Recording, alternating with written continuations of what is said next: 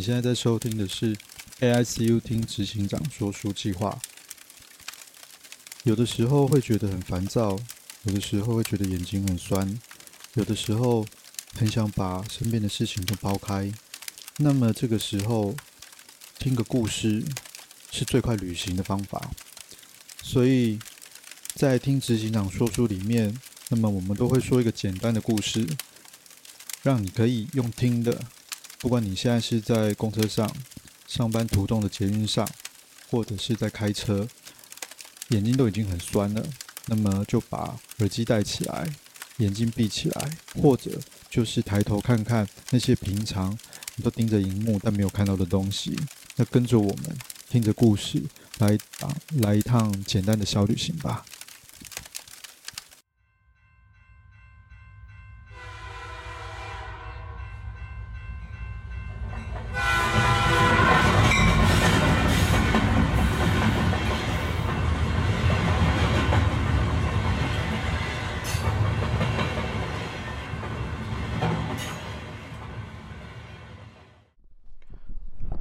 那今天要讲的故事呢，我们来讲一个关于幸福的故事。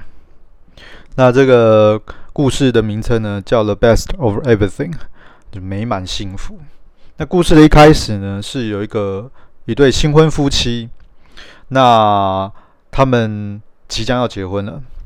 那这个女主角呢，在结婚前的那个礼拜五，在最后那一天，因为隔天呢，他们就是要搭车，然后回他的家乡，那就会举办婚礼。那这个下午呢，不管他要做什么，他就不给他做。然后他上班的时候呢，就发现他打字机旁边的玻璃盒有一朵胸花，是老板送的哦。里面呢还有礼券。然后呢，每一个同学们呢，啊，每一个同事们呢，都给他写了小卡片，给他很多东西，然后大家都大惊小怪，挤在他办公桌前面一直笑，然后要求他不断的拿他未婚夫的照片出来看。那经理呢，紧张的看在眼里，可是他不能扫兴，可是他还是有点焦虑的指出，哎，今天还是上班的日子哦。然后呢，到了再更晚的时候呢，大家就开始不断的出现，比如说鸡尾酒啦、派对啦，然后还有大家偷偷凑钱送她的一个银质的糖果盘。那这个女主角呢，整天都在说谢谢，真的很谢谢你啊，真是不知道该说什么才好。说到她脑子里面回想的都是这几句，她的嘴巴也就像拍照拍了一整天一样，嘴角都酸了。她感觉这个下午好像永远不会结束一样。下午四点，好不容易她的未婚夫打电话来了，但电话那一端呢，跟她不一样，是兴高采烈的。他跟她说：“嘿，亲爱的，你好吗？你猜猜我收到什么？不知道哎，是礼物吗？是什么？”她试着让自己听起来很兴奋，可是她发现一点都不容易，是五十块钱美金的礼金哦。她几乎可以看见她说五十块钱的时候开心的模样。哇，好棒哦！他的声音听起来有点累，可是电话那一端兴奋的未婚夫没有发现。很好吧？你觉得很开心吧？但我真的很惊讶哦。然后未婚夫在电话那一头说：“嘿，听着，亲爱的，你今天晚上你要我几点过去？我不知道，越快越好吧？那听我说，我要先去艾迪他们家拿他要借我的袋子，然后我再吃饭，然后再过去你那边，大概八点半或九点，可以吗？”“好的，好的，到时候见 ，darling。darling。”他讲完之后，这个女主角突然觉得心里有点害怕，因为自从嫁给他成为终于确定不会再改变的事情之后 ，darling 这个字眼听起来仍然很陌生。她感到一种熟悉的恐慌。她怎么能够嫁给这个，不管是她太熟悉或是不太熟悉，她都觉得很惊慌。就像她室友一开始就对她说的，她的室友一开始就认为，为什么要嫁给这种人呢？这种人的意思是说，就是他们总是有一群朋友，总是会假日就是窝在酒吧，然后呢，总是会问说：“嘿，巨人队怎么样啦？嘿，洋基队怎么样啦？”他说：“你怎么会嫁给这种人呢？”然后，于是女主角就想起来了，她答应他求婚的那一天，那一天他们去皇后区参加她未婚夫他们常常去的那种退伍军人协会办的舞会。然后那一天气氛很好，乐队在演奏，人很多。她被她男朋友紧紧的抱住，从背后紧紧的抱住，几乎不动。然后在她耳朵旁边喃喃喃喃的唱着说：“我是最幸运的男人，但大家看着你的时候，我是最骄傲的家伙。”就是在那一分钟，她就决定嫁给他了。但是她回来告诉她室友的时候，她室友很惊讶的说：“你一定不是认真的吧？我以为你是认真的吗？”她记得她很生气，就算是那个生气的情绪，到现在她都还存在，因为有一半的她，她知道她很害怕她室友是对的。下班了，她在回程的路上，陷在自己的深思里。她想，明天一早，他们要，她会跟她未婚夫在车站碰面，搭车回家，大概下午抵达。抵达之后呢，她父母亲就会跟她说：“哇，我看到你们真好。”她妈妈可能会亲她一下，然后呢，他们呢就会彻夜的长谈，继续计划，也许还哭了一下。隔天一早，为婚礼做打扮，教堂、典礼、婚宴、饭店。然后呢？他不知道，但总算至少现在他摆脱了所有人。然后他回到家，回到家的时候呢，他却看到他的室友正正在穿戴整齐，然后呢正在家里等他。然后他的室友跟他说：“不好意思，我以前说过你未婚夫的坏话，我真的没有权利那样讲。我我我祝你新婚快乐。”女主角突然有一种感激跟解脱的心情，然后紧紧的抱住他。然后这个室友就说：“不过我等一下火车，等一下就要出发了。”然后女主角跟他说：“我以为你明天才走。”然后但是这个室友就说：“他说如果你可以忍受我的道歉的话，就是对不起，我很少让你跟你未婚夫有机会在这里独处，所以今天晚上我会撤退。”女主角带着很感激的心情再次拥抱他。接下来呢，他决定趁着这个好心情，他好好洗了个澡。他花了很久的时间把自己擦干净，然后他有一种奇异又缓慢的兴奋，那个兴奋压过了甚至他早上的不安。然后呢，他在卧室里面拿出一件他的嫁妆，一件很薄很贴身的白色尼龙睡袍。他从来没有穿过这样的衣服，或者是说他从来没有这种感觉，想等一下如果他未婚夫看到他穿这样的时候会怎么样。他倒了一杯酒，然后把所有的灯关掉，只留下酒旁边的那一杯，那一盏灯。他坐下来等他。过了一会，他站了起来，然后把整瓶酒都拿了过来，旁边再加一个杯子。那我们的男主角呢？男主角离开办公室的时候就没有什么不安了，他只有一点点的小失望。为什么？因为其实呢，他对于婚前最后一个星期五的期待不只是这样。当然有钱不错啦，虽然他希望钱多一点点，可是不是应该有真正的 party 吗？不只是办公室的同事跟他开开玩笑，他的好朋友呢？他那些好所有的好朋友们呢，都不见了。结果他现在只是跟他这个好朋友约好，等一下在一个熟悉的酒吧碰面，然后呢，慢慢搭车回家，去他朋友家，跟他借一个大的旅行袋，然后呢，再搭车到他未婚妻家，就这样子了。他的内心里觉得非常的不愉快，然后他想着呢，跟他的未婚妻说，以后婚后每个礼拜至少有一天让他去男生聚会。可是可是可是也不会跟从前一样了啊！女生永远不懂友谊这回事啊！他突然喉咙里涌出一种失落的悲怆。他发现他最棒的时光可能要结束了。他的好朋友远远的走过来，他越看他越不顺眼，越看他越生气。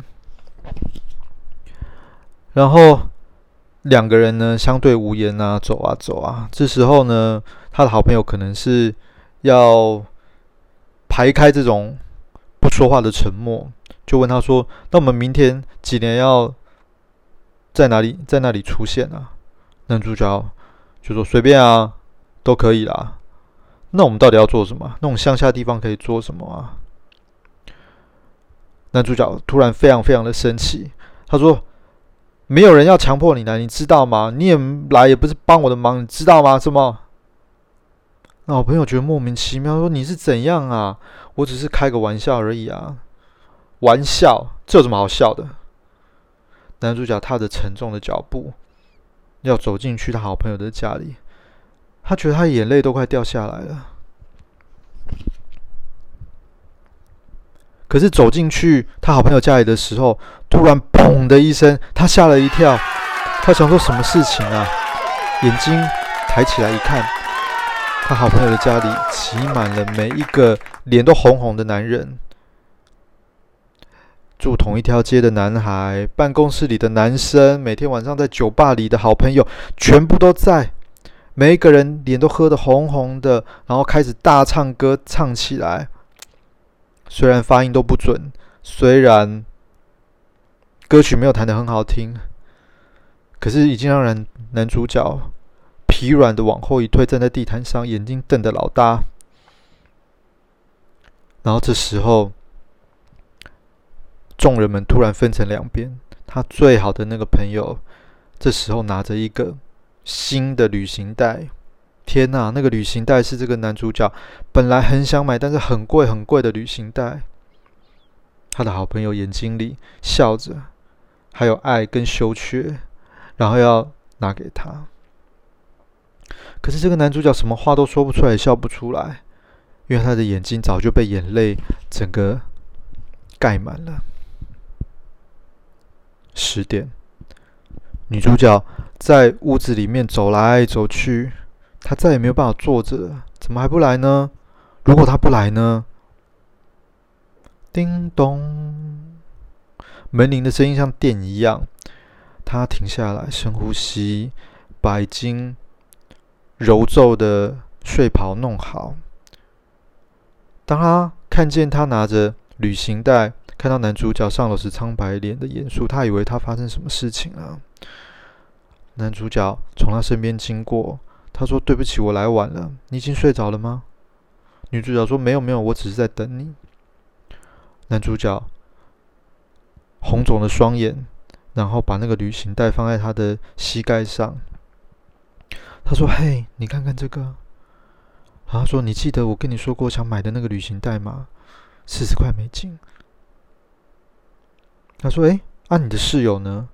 然后呢，女主角很开心，内心窃喜的跟他说：“他出去了 ，darling， 他整个周末都不会在家。”然后接下来他就在他身边坐下，贴近他，给他一个他以为有什么意思的特别微笑。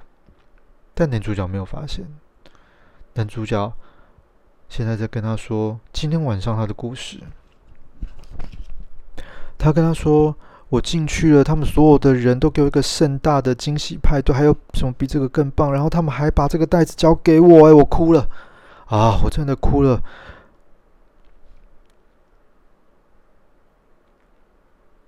女主角听着他说，然后慢慢的摸着他。男主角还在说他的故事。他闭上眼睛说：“然后他们为我们吃了很丰盛的一顿晚餐，有牛排，有薯条，有什么什么什么什么呢？”最后他说：“啊，他们人真的很好哎。”女主角也没说话，静静的坐着。但这时候，男主角突然跟他说：“所以我不能待太久，我答应要回去。”女主角的心突然猛然砰了起来，她挣扎着，她拉她的手去摸她的衣服，说说你你喜欢这个吗？什么？她说我的睡袍本来是结婚之后才可以给你看，但我想说，男主角摸着摸着，然后亲了她一下，然后跟她说很棒，我喜欢这个。然后女主角觉得非常开心，想要跟她接吻起来。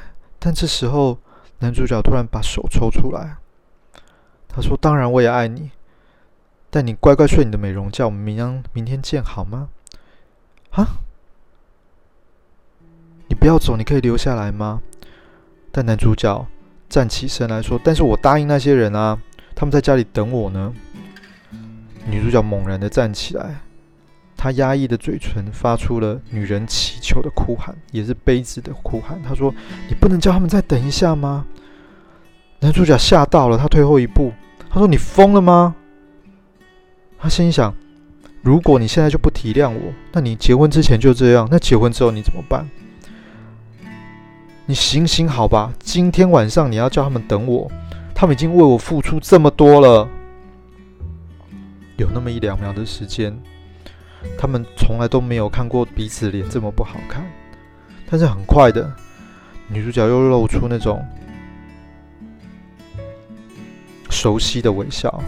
她说：“对对对，当然不会了 ，darling， 你说对。”男主角松了一口气，轻轻摸着她的脸，笑着说：“这样才对嘛！那我明天早上九点，我们一样约在火车站好吗？”然后男主角小心翼翼地拿起他的新旅行袋，走到站在门口的旁边，说：“那就这样咯，宝贝，九点钟别忘了。”女主角疲惫地笑，为他开门。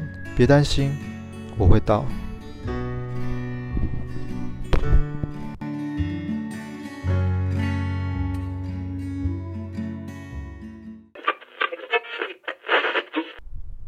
工商服务一下。工商服务广告。那 A S U 呢，这礼拜呢有推出这个沙茶烩饭教学。那我们是一个从新手到高手，从料理到生活。那当然有包括很多我们觉得好的生活推荐。那欢迎呢大家可以继续订阅 A I C U。那这礼拜呢会教你，因为之前新手必修炒饭啊有基本法在网站上面跟 LINE 上面都有，那接下来呢就是沙茶烩饭，包括到底沙茶要浇多少，到底为什么平常在家里煮的都会太干，不会像外面那么的湿润。那我们这里有请大厨，那从食材切法到整个教学，你看完影片你就一定学得会。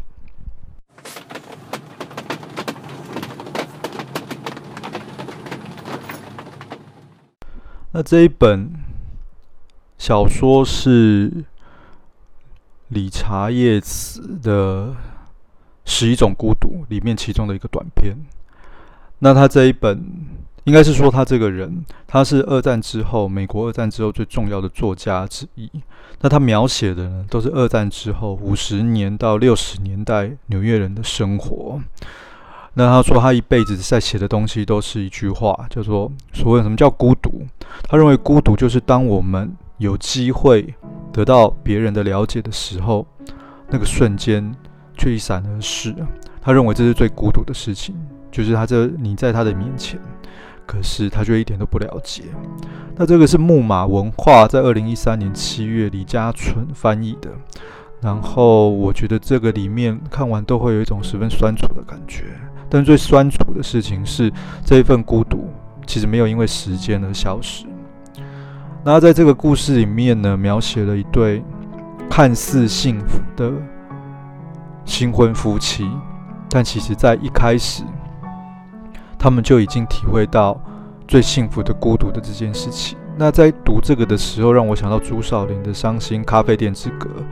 那朱少麟是天才作家，他的《伤心咖啡店之歌》在一开始贩售，然后到现在，在没有很热切行销的状态之下，却一直畅销。那这之后我们也会来讲，因为实在是太棒的小说。那它里面在一开始的时候，它就有对于这种孤独的婚姻有更清楚的描述。它里面有写到说，就是因为一开始的女主角同样夫妻失和，那夫妻失和之后呢，先生呢毅然决然的远赴到南美洲去盖水坝，那这个家呢就成了主人弃守的城堡，可是留下一对忠心耿耿的守门人，就是女主角的公婆。那先生出国之后呢，这公婆很快的适应了新的情势。他说一个饭的一个人的饭难煮啊，那我们就一起吃好了。然后慢慢的从晚餐变成三餐，然后公婆呢就住在他们家的楼上或楼下。那他们呢每天婆婆煮好之后呢，还会把饭菜再端到他们家里面去。他们以一种老人家的耐心跟执拗，企图要规格化他媳妇的生活。每天晚上十点，他们两个吃完之后会相扶持的下楼回家，还顺便就从门外锁上了门。然后他越来越觉得这不是他的家，那不过是个白吃白喝的房客。但其实我常常也觉得长辈们其实很辛苦，因为在他们年轻的时候那个年代，他们只能求生存，很认真牺牲一切的把小孩养大，所以到老了之后他们就忘记了原来除了生存之外还可以生活，又或者他们的人生都只懂得为小孩为别人而活，所以当老了之后早就忘了原来这世界上还可以为自己而活，原来他们的时间是自己的，原来他们不一定什么都要干涉，可是他们已经习惯了。那作家吴明益在《单车失窃记》中有一句话也很贴切，他写说，我突然觉得爸跟妈生下了我们，想尽办法努力工作供应我们念书，终于把我们改变成一种他完全不能理解的生物，然后我们就永远的离开他们了。所以就是再忙也都不要忘记留一点时间给你给自己，你培养一个兴趣，不管是读书、写字、刺绣、喝茶、登山、看电影，我觉得那都好。因为到了小有小孩，小孩有一天总会长大，总有一天你的时间是你自己的，可是不要忘记这件事情。有时候人生就像搭捷运一样，那你往前面几个车厢，你会发现其实原来海阔天空。那伤心咖啡店之歌，后来那个先生有回来了，可是他在中南美洲找到了自己真正的爱。他去找已经离开家里的太太，他跟他说，以前我们都太年轻了，我们的世界狭窄的可怜，我按照爸爸的意思读书升学找工作，按照妈妈的意思早早讨了媳妇，按照电视剧连续剧的剧情度过了一场爱恨纠缠的婚姻啊，我们都是牺牲者，都是还没有学会生活就被大家生活观压垮的牺牲者。因为婚姻不是婚礼，勉强没有幸福，只有妥协，事实上只是一时的风平浪静，但那个风浪只是往后压而已。我看过一个外国有一个夫妻的实验，就是一个月，然后实验一对夫妻，那不管这个太太说什么，先生都要说 yes， 结果才不到一个月，双方都已经受不了。这研究发现呢，妥协只是一厢情愿，不会是真的两情相悦。那对我来说，我认为真正的爱情其实骨子里是最好的友情，就是那一种当你有发生任何事情的时候，第一件事情你就只想要跟他讲，不爱自由，喜欢两个人。